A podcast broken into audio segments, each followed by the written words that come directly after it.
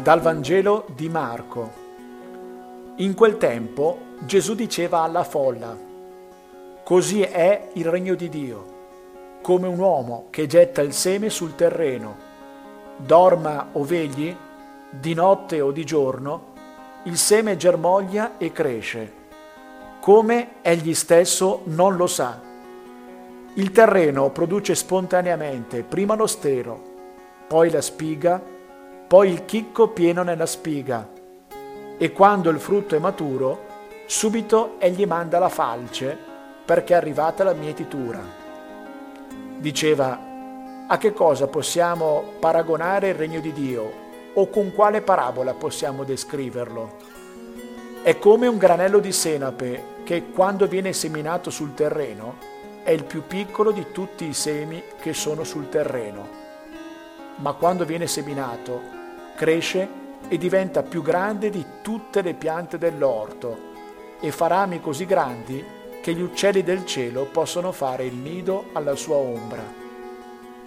Con molte parabole dello stesso genere annunciava loro la parola, come potevano intendere. Senza parabole non parlava loro, ma in privato ai suoi discepoli spiegava ogni cosa.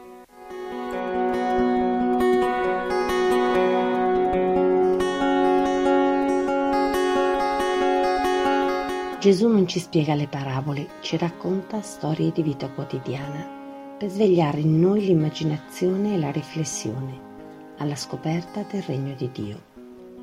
Le due parabole hanno un obiettivo ambizioso, aiutarci e invogliarci a lasciare che la nostra vita si trasformi e diventi sempre più coerente con il regno di Dio.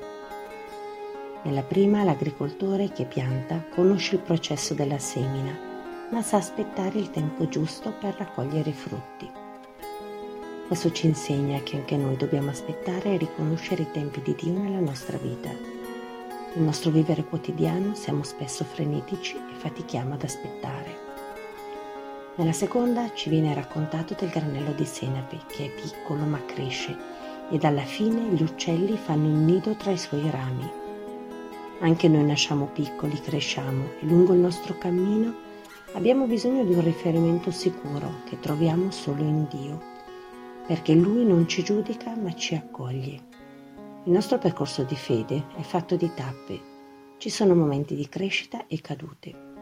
Il cammino di fede è lungo tutta la nostra vita e richiede tempo e pazienza.